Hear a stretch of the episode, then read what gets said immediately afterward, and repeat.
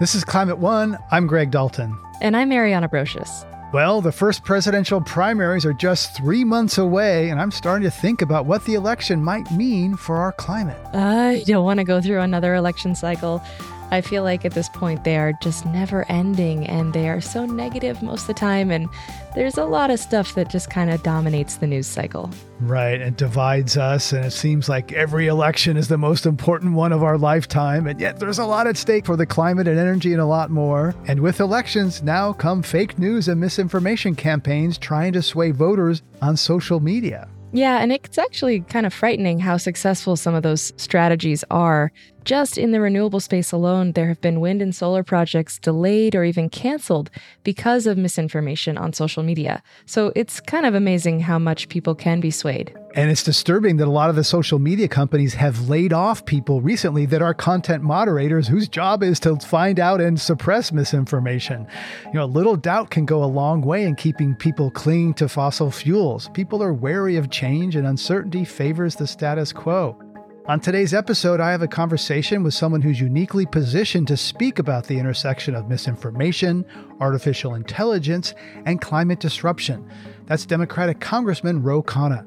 Congressman Khanna represents California's 17th district, which includes much of Silicon Valley and the first Tesla factory. And I toured that factory years ago when it was a dark, abandoned former GM and Toyota factory. A new assembly line was being installed for this little company that was just starting to make cars called Tesla. I was surprised by his comments about Tesla and unions. Tesla's status as a non union automaker, which gives it a cost advantage, is a big factor in the UAW strike now against GM, Ford, and Stellantis. And what surprised you about his comments about Tesla? He came into office with backing from big tech executives who are known for their hostility toward labor unions. So I thought, with a big factory in his district, I was a little surprised how clearly pro union he was, taking the side of workers rather than the big company in his district. Yeah, Khanna won his seat from an eight term incumbent Democrat who was supported by California's political establishment and labor unions. So Khanna is kind of known as a pragmatic progressive. He is, and that irks some people sometimes. He worked with Joe Manchin's office during negotiations for what eventually would become the Inflation Reduction Act. At that time, progressives and many Democrats were raging against Joe Manchin. Yeah, he was seemingly standing in the way of a lot of climate legislation. In 2021, Khanna was chair of a subcommittee of the House Oversight Committee, and he brought some attention to the role social media platforms play in spreading disinformation about fossil fuels and clean energy that role of social media companies doesn't get a lot of attention in the energy conversation. Images of wind turbines on fire are one example of smear campaigns on social media that sow doubt about renewables. And in fact, renewables are safe and clean. And maybe the more well known thing he's done recently is that Khanna presided over historic hearings where big oil executives testified under oath about their company's role in climate misinformation. This was a big deal. It was a big deal. Let's hear a moment from the hearing when Congressman Khanna asked Exxon CEO Darren Woods if the company would admit that it was a mistake when a former CEO denied the link between burning fossil fuels and climate change. When I make a statement that's wrong, when most people make a statement that's wrong, they say, okay, it's a mistake, we regret it. I'm just asking you for that. You, I assume now that it's a false statement that the company regrets making it and would acknowledge that, right?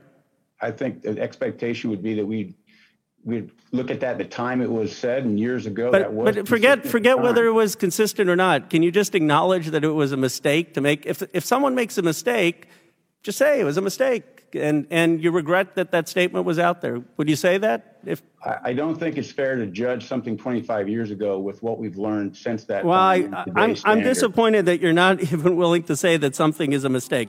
I have two things to say about that. First the basic science of greenhouse gases goes back more than a century, and famed scientist Edward Teller warned the oil industry about that in the 1950s at the 100th anniversary of the American Petroleum Institute. So Exxon knew. Totally Exxon knew.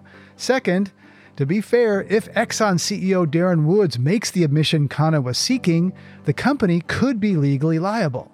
Yeah, but that's exactly the point, right? Congressman Khanna and others believe big oil should be liable for the harm its products have caused. That is the point. Oil companies are trapped by decades of deceit, and that's what made these hearings so compelling and interesting.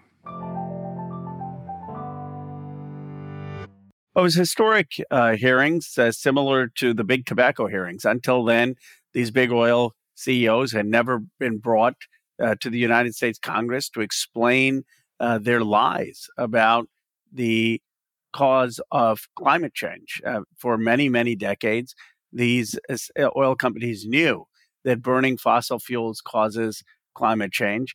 Their scientists have the most up to date science, and yet they'd have executives go out and uh, mislead the American public. So we threatened to subpoena them, and we got all of the uh, big executives in front of us and millions of documents uh, where they more or less admitted that in the past uh, they had misled the American people uh, about uh, b- burning fossil fuels and the cause of climate change. And we tried to hold them accountable uh, for their statements. A lot of that, the evidence that we discovered, is now part of efforts by activists and litigation to hold these big oil companies accountable.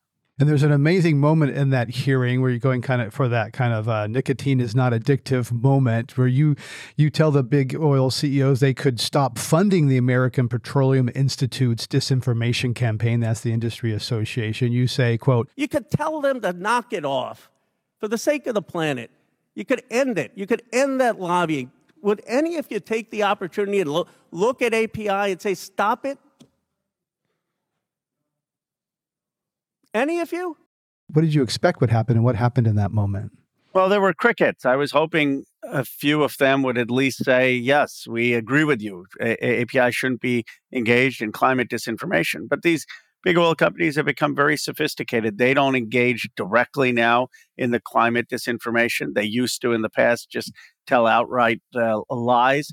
Now they have a third party group that is doing the campaign to spread mis- misinformation, to try to block legislation, to have a fee on methane, or to block climate legislation, uh, re- ending fossil fuel subsidies. They let the American Petroleum Institute do their advocacy, uh, put out misinformation, and they fund uh, these uh, these groups. And it's uh, a really cynical strategy. The committee released a report detailing some of that strategy. What do you believe are some of the most important takeaways from those millions of documents that you obtained?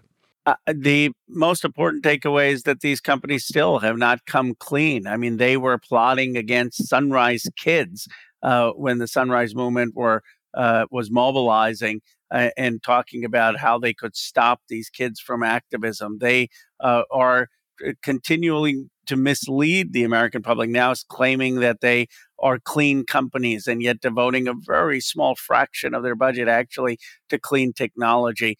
They talk about regulating quote unquote uh, scope one or scope two emissions, which are basically the emissions coming out of their actual facilities, but not the emissions that are caused by the burning of oil or gas themselves, which is the vast majority uh, of emissions. So it is a these companies are continued to engage in uh, in misinformation, and there was no accountability.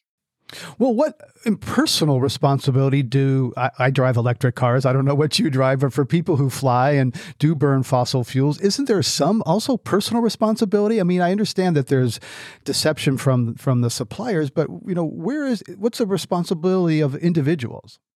Well, I, I think there is obviously some responsibility to, to have carbon offsets or uh, to, to, to live responsibly, but I don't think that this issue is a individual responsibility issue. I mean, where you said, well, let's recycle or let's do small things. This is a systemic issue where you've had certain corporations make billions of dollars uh, on uh, b- basically being able to pollute the, the, the climate. And what we really need is policy, uh, macro policy that is going to change that. The most important thing being massive investments in renewable energies and public transportation. But the second thing being having some price on on carbon.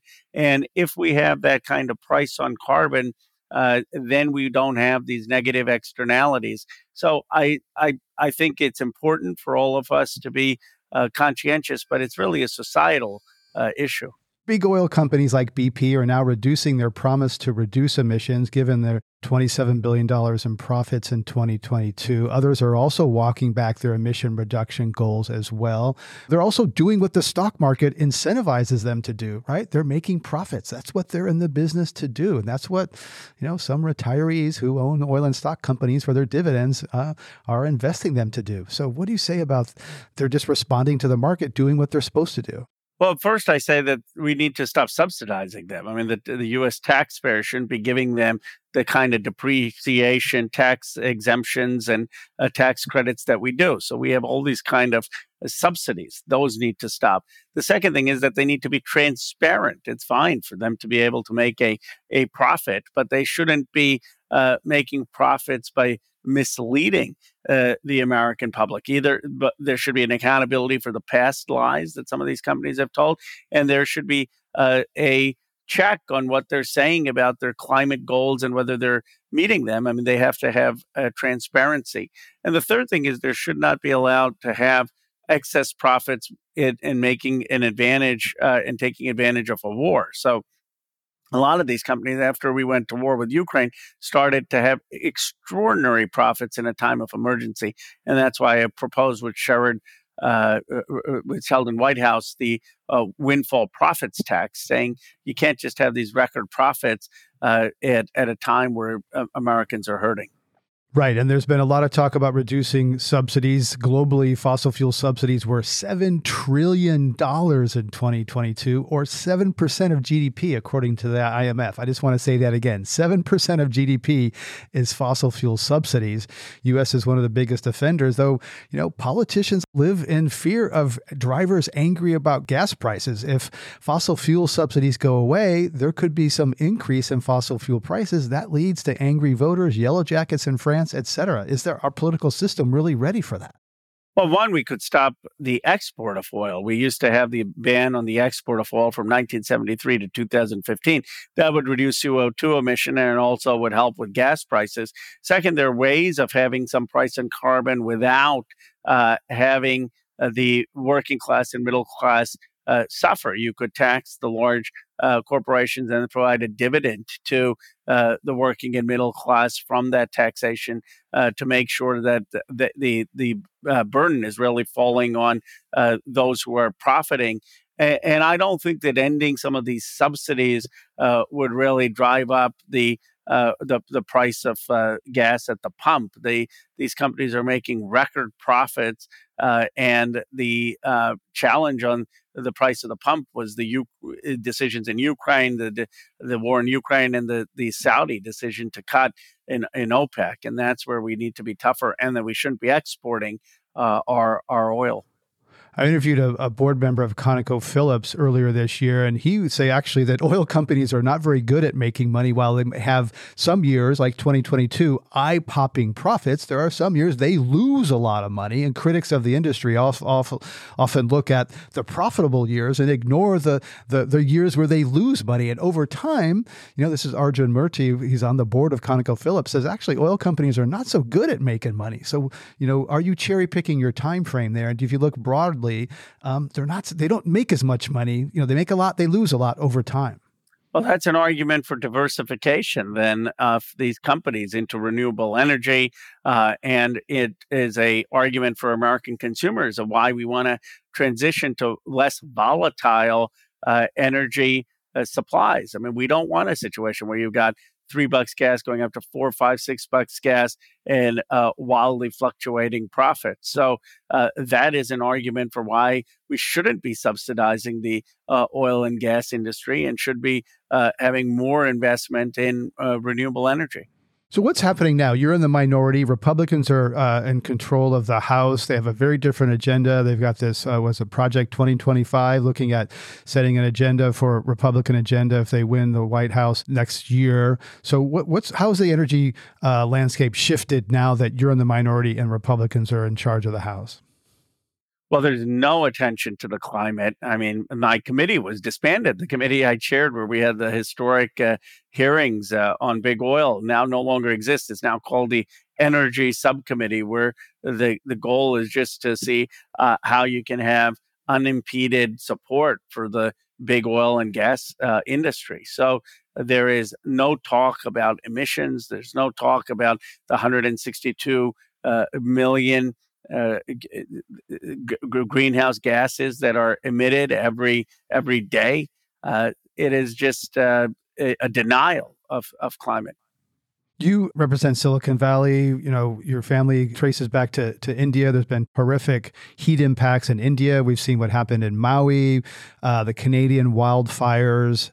Um, how have you personally experienced the impacts of climate change uh, from from Pakistan around the world? It seems like every every day we open the paper, there's something happening.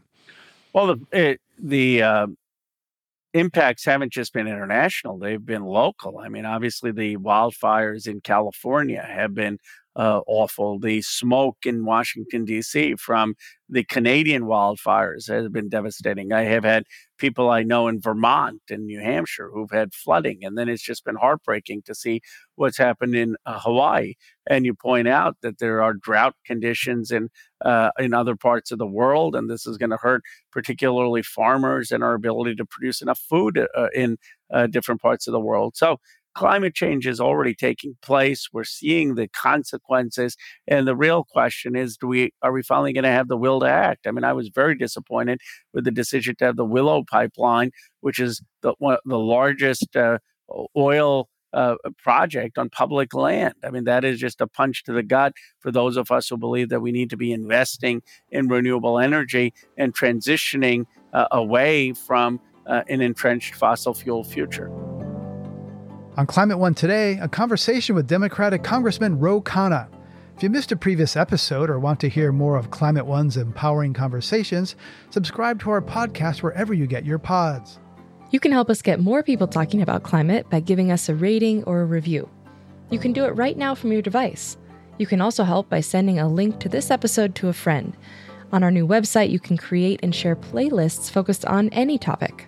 Coming up, young voters are demanding politicians do more to address the climate crisis. They're right to be angry at Washington and not uh, doing enough to recognize the climate crisis or to uh, take the types of action we, we, we need, which is to end the fossil fuel subsidy, declare a climate emergency, stop drilling on public lands. That's up next.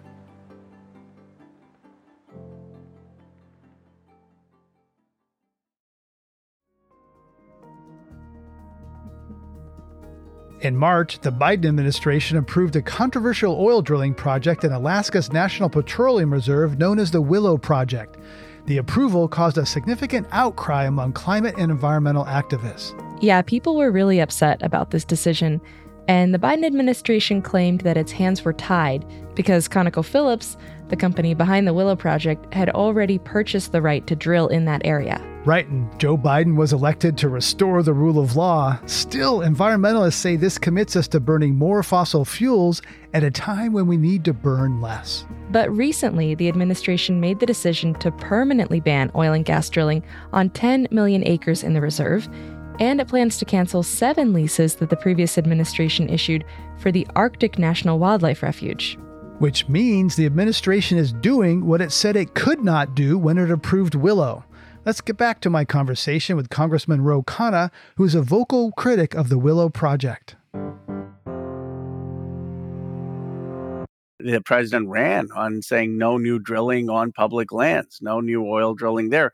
The Conoco could have taken the administration to court and uh, the authority may have been challenged and we could have seen how it would have resolved. But there was no reason uh, for the administration, for the Department of Interior to approve that it was a mistake.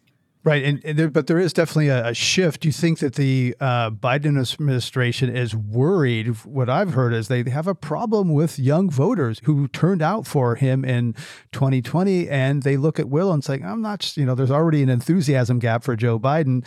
Uh, as administration, are you concerned about young climate conscious voters turning out in 24? I am. They they really were disappointed with the Willow project. They really were disappointed with Mountain Valley Pipeline, which is a shame because the Inflation Reduction Act was such a win, such a win for climate. The fact that the president is trying to create the uh, climate civilian corps uh, through executive order is a win for climate. But these moves were uh, really unforced errors. And they sent a very disheartening message to young activists. And when I meet young activists, it's one of the first things they bring up. And so we need to address it. And I'm glad the administration is taking corrective action. You mentioned young activists. There's a group called Climate Defiance, and we've seen recently people gluing themselves to airplane runways, you know, disrupting, even going after Democrats, you know, governor of Massachusetts, et cetera. Uh, I saw a video on Instagram or TikTok where they actually uh, were more friendly toward you. There's a growing, somewhat radical youth protest movement because they're scared and they don't see a change happening. How do you see that Climate Defiance group and those kinds of more confrontational protests, even going after Democrats? Well, I respect them. I mean, they're nonviolent protests. So obviously, I don't agree with anything that crosses the line into uh, violence or vandalism. But the climate defiance has been perfectly peaceful. They're uh, all they're doing is disrupting uh, a speech or a hearing to make their point, and they're right to be angry at Washington and not uh, doing enough to recognize the climate crisis or to uh, take the types of action we, we, we need, which is to end the fossil fuel subsidy, declare a climate emergency, stop drilling on public lands. Uh, these are uh, very common sense demands that uh, a lot of the young folks have. And they're frustrated that we haven't been able to do that even with a Democratic administration. Right. The president says he effectively has uh, declared a climate emergency, though that doesn't unlock kind of the emergency powers. But, you know, some of those people that are being targeted by young protesters say, hey, we're the good guys. We're doing as much as we can, you know, within the constraints that we have, you know, uh, because we have to worry about, I don't know, swing voters, uh, uh, suburban women in 24 who don't want prices to go up or are, are more moderate. Do you recognize the line the administration is trying to walk there, uh, looking at the whole political landscape and, and swing moderate suburban voters? No, because I think one of the things the climate emergency would allow them to do is put a ban on uh, exporting oil, which was a Richard Nixon policy in 1973, and which we had until 2015. And the reason that was overturned was a, basically a handout to big oil companies to be able to export uh, this oil for pro- massive profits, and that is increasing the export, uh, the climate carbon footprint but it's also raising the price of gas because we're selling it on a global market instead of domestically. So uh, I, I, believe there are solutions that both are good for American consumers and also good for the climate. The Willow Project had nothing to do with swing voters. All of that, uh, even by ConocoPhillips, would be used for export. It's not going to help reduce the price, and it's years and years down the line. Uh, so m- my sense is that uh, these are areas where we wouldn't be losing swing voters and could be standing with the climate activists. In the first half of 2023, the U.S. became the world's largest exporter for liquefied natural gas. Now, a massive new LNG export terminal called CP2 is proposed for the Louisiana coast. Uh, Bill McKibben wrote about this in the New Yorker. It would have 20 times the lifetime emissions of the Willow project underway in the Arctic that you mentioned. The U.S. Department of Energy is expected to approve or deny an expanded export permit for CP2 this fall. What's at stake and what should the Biden administration do? Would be a big mistake for them to approve a, a carte blanche export license there. This is, uh, as Bill McKibben writes, the fight for like Keystone, the Keystone Pipeline. And young activists are already uh, paying attention to this. It's one thing to have some liquefied natural gas going to our European allies in a time where we have a war in Ukraine, but we don't need something that's going to have this 20 times uh, if impact. And it's a horrible message on uh, reducing emissions. What the climate activists are saying is it's not enough just to have investments in electric vehicle battery plants and investments in uh, solar and wind, that we can't continue to entrench and build new fossil fuel infrastructure and expect that CO2 emissions are going to go down or that we're going to make any dent in the 162 million uh, uh, uh, number of uh, greenhouse gas particles that we emit every day. Right. Though some would say that's really investors' problem, whether they're going to invest in that facility or not. Investors might lose money if that gas becomes uh, unburnable or markets there. Is it really the government to say, you know, tell people whether they're going to win or lose on on bets? Granted, the International Energy Agency has said we don't need more fossil fuel infrastructure. We don't need to discover more. There's already enough fossil fuels on the balance sheets of these big companies to fry our home. So it does seem to be kind of insanity to continue doing it. But isn't that the choice of, of companies in a free market to do it? Well, it would be the choice of uh, companies if it was appropriately priced, but the companies are b- bearing the gains of uh, selling the liquefied natural gas or the oil uh, without the costs of the harm they're doing to the environment and all of us. And that's because there's no price on carbon. And so, if there were uh, an appropriate price, then you'd have a functional market, but you don't. And that's why the government has to step in. And this president has said that uh, he did not want more public drilling uh, drilling on public lands. Uh, I'm not sure on the CP2 if that's in private land or public land, but the administration should be taking actions to uh, stop further entrenching uh, fossil fuel infrastructure that is clearly destructive to uh, the environment. Senator Joe Manchin, uh, who was frustrated a lot of people in his own party uh, sort of scaling down and, and, shaping the what became the Inflation Reduction Act. You say that there's a place for Joe Manchin in, in, in the Democratic Party. How do you approach him and other Democrats from fossil fuel states? You know, Robert Byrd before him, Jon Tester's facing a tough fight in Montana. You know, how do you? You're part of the Progressive Caucus in the House. How do you um, see moderate Democrats who are in perhaps a different place? On fossil fuels and climate than you are? Well, first of all, we need to recognize that the voters get to decide who to send up here, and we've got to work with who comes here to make progress. And that's why, for almost a year, I was the only one Democrat uh, in meetings with Joe Manchin in bipartisan meetings, saying we whatever is going to come in the Inflation Reduction Act, uh, Manchin's going to have to sign off. That was just the reality. And when a lot of other people uh, in the progressive world and the House, even some in the White House, had written him off, I was there uh, at some criticism from my left uh, saying, no, we've got to work with him. We've got to figure out how to do it. And I give Senator Schumer immense credit for pulling that deal together. And where I say I played some role is then to get progressives to uh, help uh, support uh, that uh, deal that that Schumer and Manchin came up with. Had we not done that, we wouldn't have had any of the Inflation Reduction Act. So uh, I do believe we have to work in the system we have to make progress, and that's why I often uh, described as sort of a progressive who's reasonable or wants to c- compromise to get things done.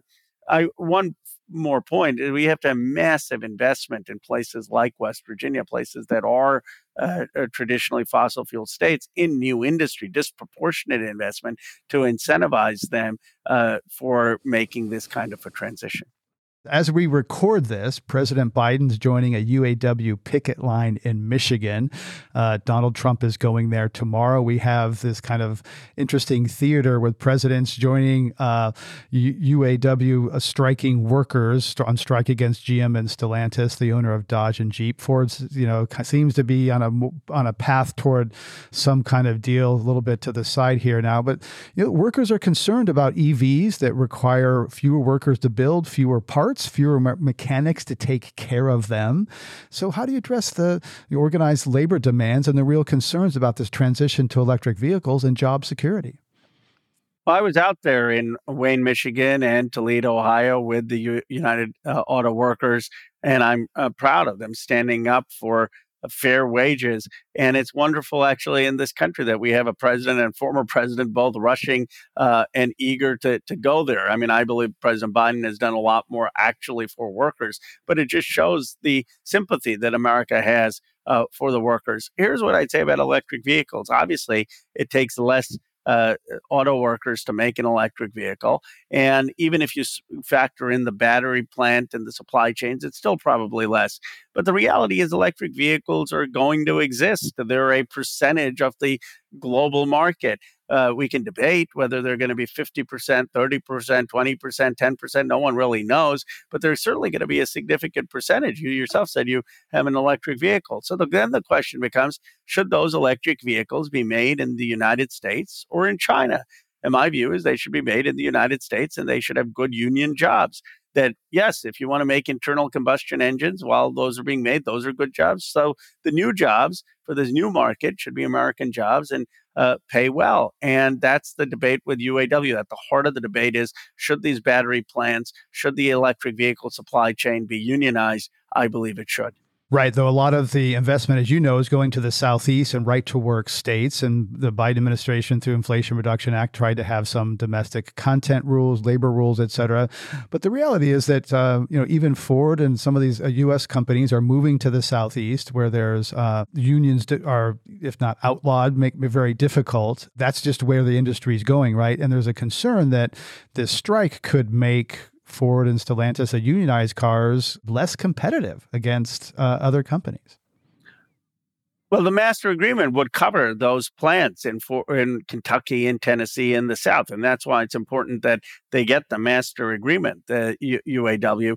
In terms of the competitiveness, I mean, you have record profits for the big three. You've got CEOs that are making $30 million a year. You've got $5 billion in stock buybacks. So it's hard uh, for these companies to plead poverty or competitiveness when the workers took massive cuts in 2008 and still haven't been made whole.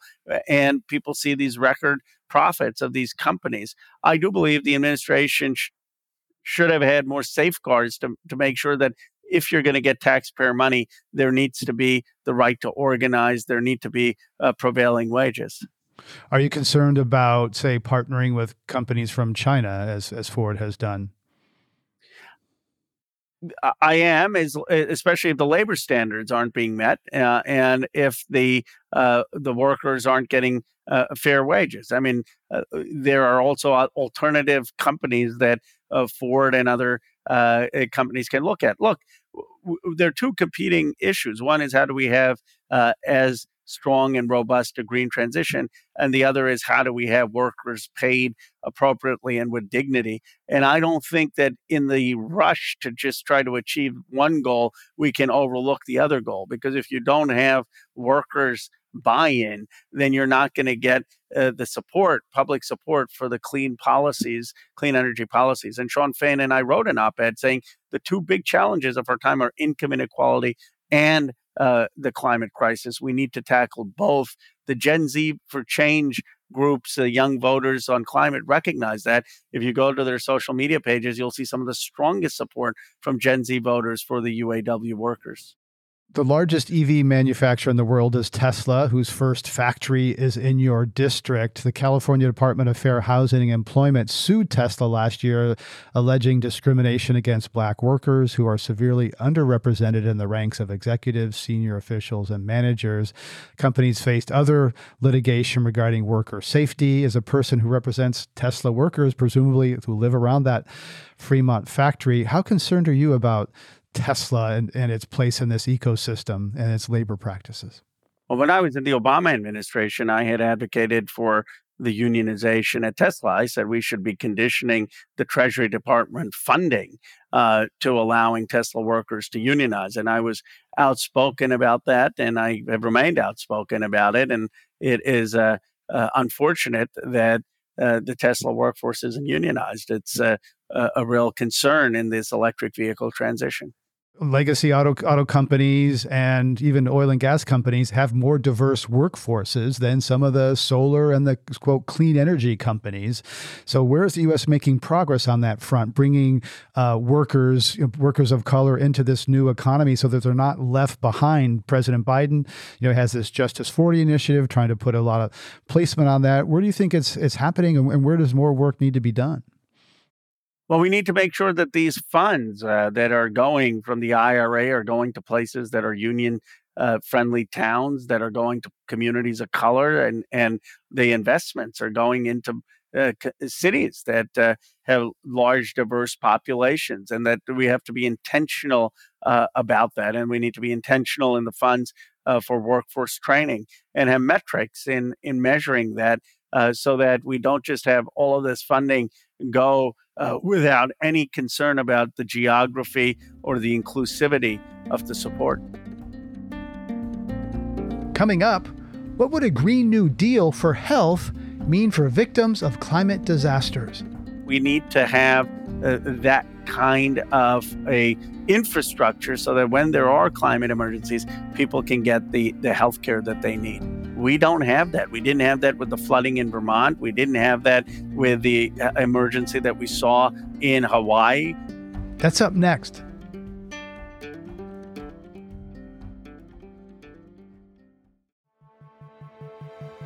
The Inflation Reduction Act is the biggest energy and climate bill this country has ever passed. It's a huge bill, and success will depend on implementation, how the money moves out to people and states. In my conversation with Congressman Ro Khanna, I asked him what the law gets right and where it could be improved. It was a historic uh, investment. I mean, the largest investment ever. I think it does an incredible job in getting solar and wind and electric vehicle and battery plants off the ground in the United States.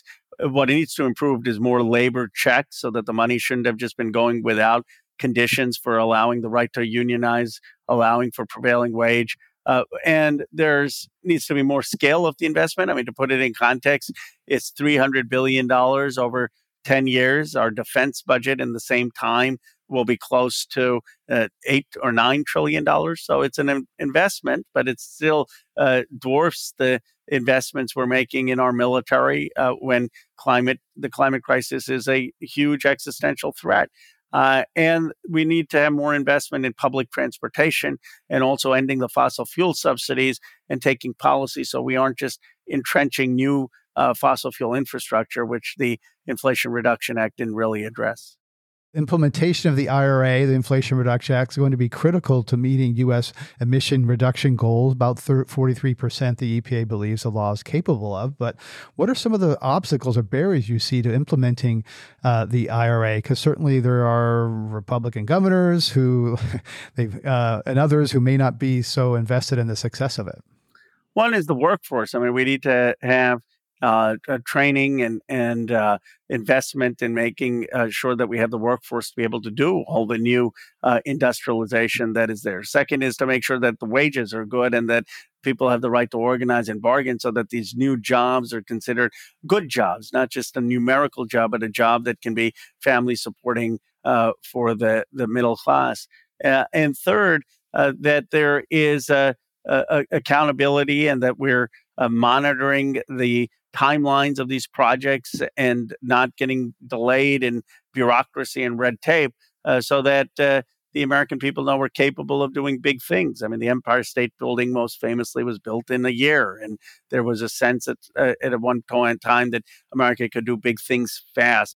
Uh, we've got to have that same kind of urgency uh, when uh, Governor Shapiro uh, got I 95 correctly built after uh, the, the huge storm in a few weeks. There was such a national pride uh, because we weren't used to that. And, and we need to be able to do that at the federal level. Utah Republican John Curtis is chair of the Conservative Climate Caucus in the House. He's less concerned about getting all fossil fuels than I am. And we had a good conversation recently on this show. Uh, do you talk to him? Do you think you can find common ground with uh, conservatives and other Republicans on energy and climate? it's been hard on climate. I mean, I talked and work with Republicans all the time. I work with Nancy Mace on childcare. I work with uh, Marco Rubio on economic development. I guess one place there is possible common ground is on the steel bill that I'm talking about, build new steel plants in America on national security. And it just so happens that those things will have a lower carbon footprint. But if you lead with the Republicans with let's lower carbon footprints, they'll probably walk away. If you say let's produce things in America, build things in America, they may be open to it. And then it turns out the new technology is better on CO2 emissions. The other place is clean air, clean water. Let's get PFAS out of uh, the uh, uh, out of communities. Those uh, arguments also uh, can appeal sometimes to more Republican uh, leaning voters and members of Congress who come from a tradition of sometimes stewardship of the land, stewardship of the air, from a faith tradition. I mean, my faith in per- terms of my Hindu faith is a, a uh, is certainly one of respect for the world and planet we live in and all living organisms, that there is a divinity to that. And other faith traditions have the same kind of reverence for the land and the water uh, and our obligation to it. And that is a language that uh, sometimes finds common ground with Republicans. I think language is key and often a barrier. The, we use the language to be some coded. You know, uh, you can do a lot about climate if you don't use the, that c word and use other words. Well, I talk about uh, production and new industrialization and the opportunity to build new things because those are uh, values that many Americans have that Republicans have too. I talk about being stewards of the land and stewards of the the the, the planet that we've inherited and responsible stewards uh, uh, uh about it. I talk about clean air and clean water and healthy communities, which we uh, all want. I also acknowledge that uh, it, it, that that there's genuine room for debate. That you can't. That a lot of times these are values issues, and you can't just as scientists have the last word. A lot of time, what we're debating is uh, is the uh, probability risk of some really bad consequence uh, worth uh, avoiding, uh, and the cost of it may be some economic uh, short term tax or short term uh, cost. And that's a values question. It's not simply a scientific question. And a lot of times, I think when the other side, when you uh, disguise a values question for a scientific question and, and call people ignorant of science when really they're expressing a desire for different values, it's not as persuasive. And it actually has the perverse uh, perverse consequences of politicizing science. So a lot of times, my view is we should be debating the values uh, and not just hi- uh, hiding behind the science. A lot of that was COVID. I mean, I was very much for masking, and I was for uh, a, a shutdown when it happened. But those were values decisions. Those were the same sense saying I'm comfortable with those decisions uh, and and the, that trade off. It wasn't just a scientific question.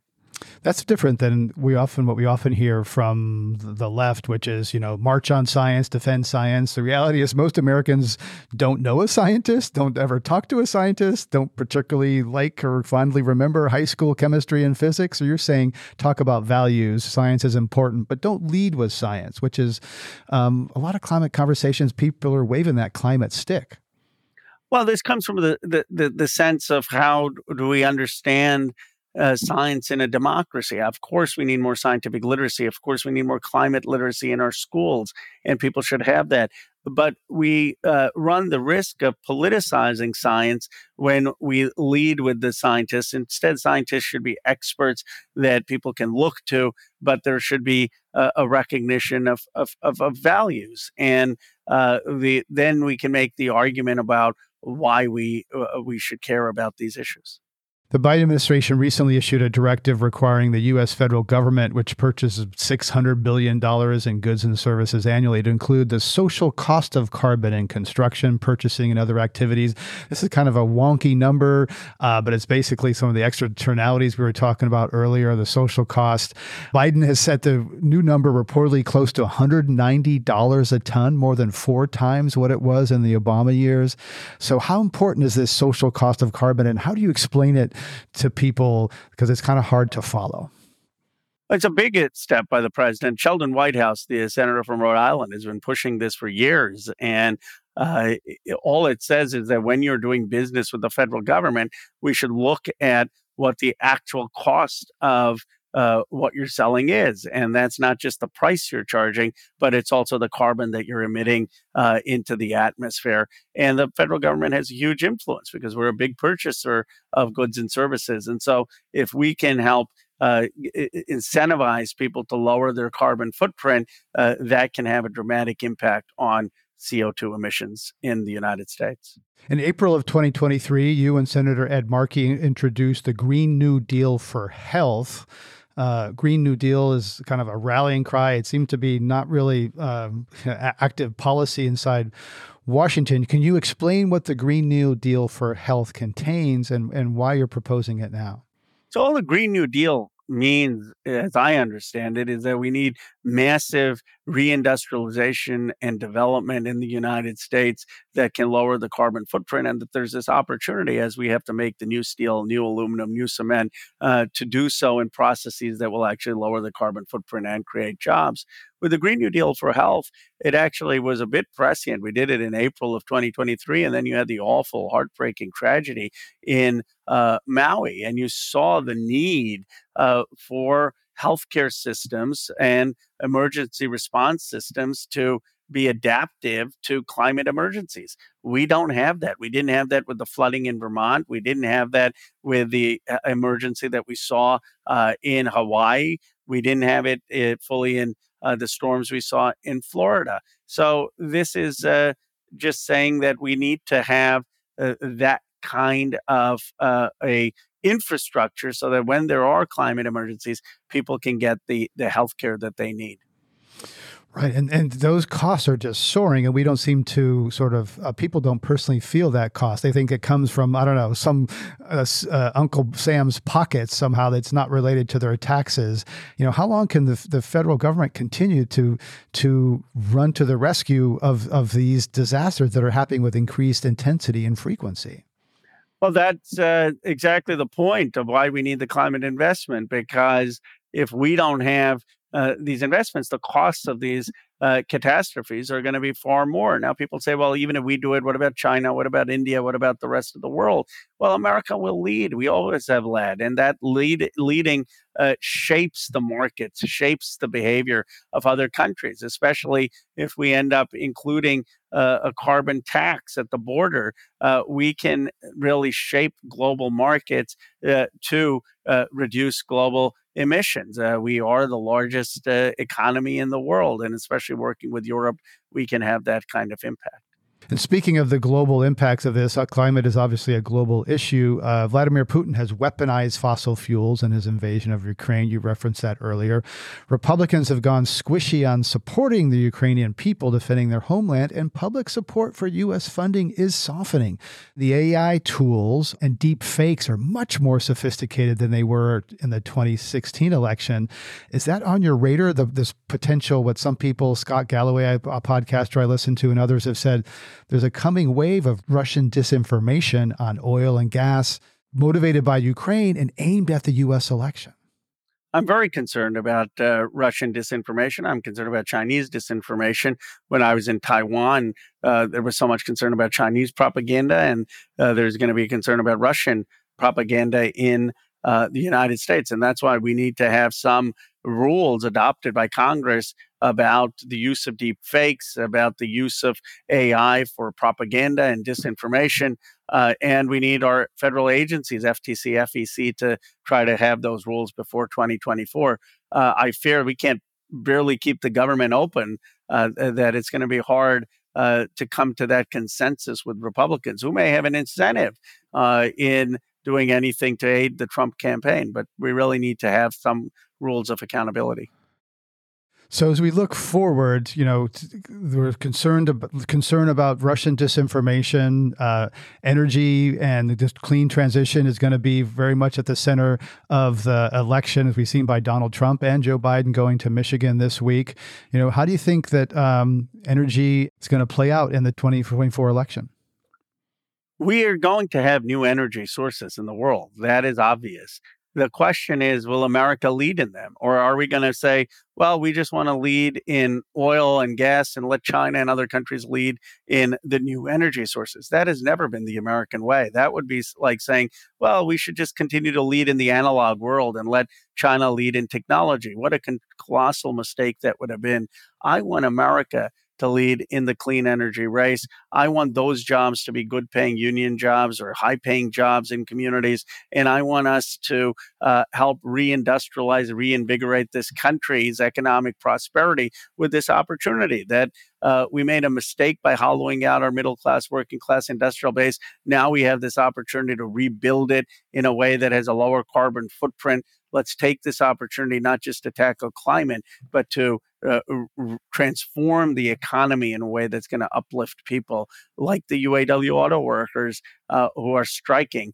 Uh, and that's why that strike is so critical. These new EV jobs, these new solar jobs, these new climate jobs have to be good paying jobs, and they have to be at least as good as the old jobs. And a lot of those jobs are happening in red districts, uh, even perhaps uh, represented by members of Congress who voted against that. But there's going to be a significant effort to to repeal, to claw some of that back. What are you most concerned about losing in the IRA if it gets you know rolled back? I'm most concerned about uh, losing some of the uh, tax incentives for uh, electric vehicles that could just shut down or reverse the market. I'm concerned about losing the funding for new solar and wind plants. I'm concerned about uh, losing the uh, incentives to invest in new clean technology. Uh, and and that if we had that happen, if we had Donald Trump come and and and had a Republican House and Senate and that was set back, it could set us back decades because the clean tech investors in the private sector will say, we can't trust Washington. They do one thing and then they take it away. Let's stay away from this industry. So that's really what's at stake. That's what I tell my friends, my younger climate activist friends who whose frustrations I share about Willow and Mountain Valley Pipeline and uh, the expansion of oil drilling in the IRA uh, and uh, who, who I believe are right to be demanding climate emergency. I say the stakes are too high to move backwards. Uh, we have had progress. We finally have climate front and center in Washington. Uh, we need to build on that progress. Congressman Ro Khanna, thanks for coming on Climate One today and sharing your insights. We appreciate it very much. Thank you. Really appreciate your having me. Climate One's empowering conversations connect all aspects of the climate challenge. To hear more, subscribe wherever you get your pods. Let's face it, talking about climate is sometimes hard, but also sometimes exciting and really interesting. Please help us get people talking more about climate because it's critical for the transitions we need to make throughout society. You can help us get more people to listen to the show by giving us a rating or a review, or share a particular episode like this one with a friend. By sharing, you can help people have their own deeper climate conversations. Brad Marshland is our senior producer. Our managing director is Jenny Park. Ariana Brocious is co host, editor, and producer. Austin Colon is producer and editor. Our production manager is Megan Basilia. Wency Shada is our development manager, and Ben Testani is our communications manager. Our theme music was composed by George Young. Gloria Duffy is CEO of the Commonwealth Club of California, the nonprofit and nonpartisan forum where our program originates. I'm Greg Dalton.